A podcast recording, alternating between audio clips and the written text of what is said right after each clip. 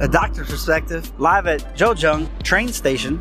Yeah, I'm just traveling around doing a bunch of these at the same time if you haven't figured it out. I had a Subway sandwich and Pizza Hut and a KFC hazelnut coffee. Yeah, that's the kind of Western food that I can get when I travel. You can't get a good steak, so, and where I live, all you can get is like a fried chicken sandwich. So, like, when I go out, sometimes I indulge on some things.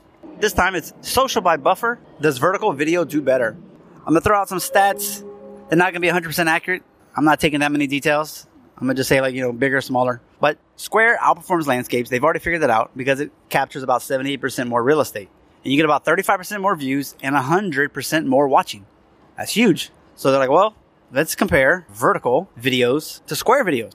And what they found is vertical does drive more views for less expensive by like 68% on Facebook compared to Instagram. But Facebook stories were 50% less cost per click, but they did actually cost more for your generic feed. So I guess you got to keep that in mind depending on what your uh, point of the advertisement is for.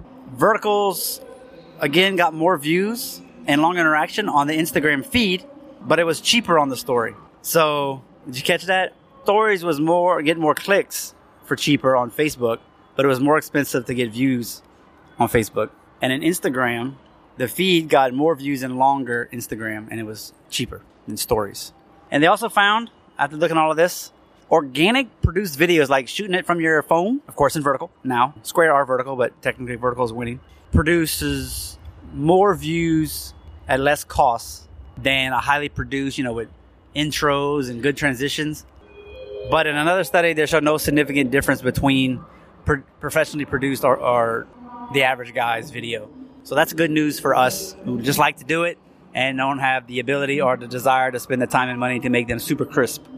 Nowadays, they do have some good apps on your phone where if you did were to go to Fiverr and get like a five second intro, you could probably just add that to your videos real fast um, before you actually post them or at the end as like a call to action.